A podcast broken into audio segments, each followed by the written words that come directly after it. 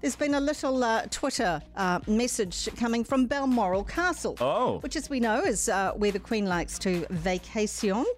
Employees at the castle um, had to put out a little note because walkers are relieving themselves in the grounds of the Scottish residence of, of the Queen. So uh, the Queen frequently visits for holidays throughout the year. Obviously, she's not there at the moment. I think she's at Windsor. Anyway, the employees there have complained about wet wipes being left on the estate and urged people not to use the spot as an outdoor toilet.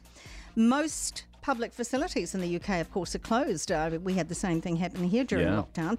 People are allowed to obviously exercise and socialise outside, leaning many to go to these quiet places and then going, oh, whoopsie, nature calls. But just, uh, they did say in the Twitter, disappointed to see so many wipes discarded on the estate today. Next to paths and monuments, please remember there are no public toilets open for miles around at the moment. No, it's very uncouth.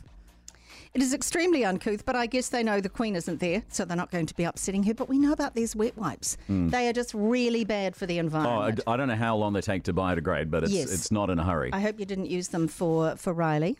Riley Roxy. I don't understand the question. Okay, right. Good. They're very, very handy, though, aren't they? Okay. You try to get the, the more environmentally friendly ones because there are ones that say they're more environmentally friendly. Yeah, well, that's just marketing, Tim. But but then how do It's you just How do marketing. you avoid rashes and whatnot? oh, okay. You want to know how to avoid rashes? Having having my eight week old granddaughter living with us, olive oil. Oh, really?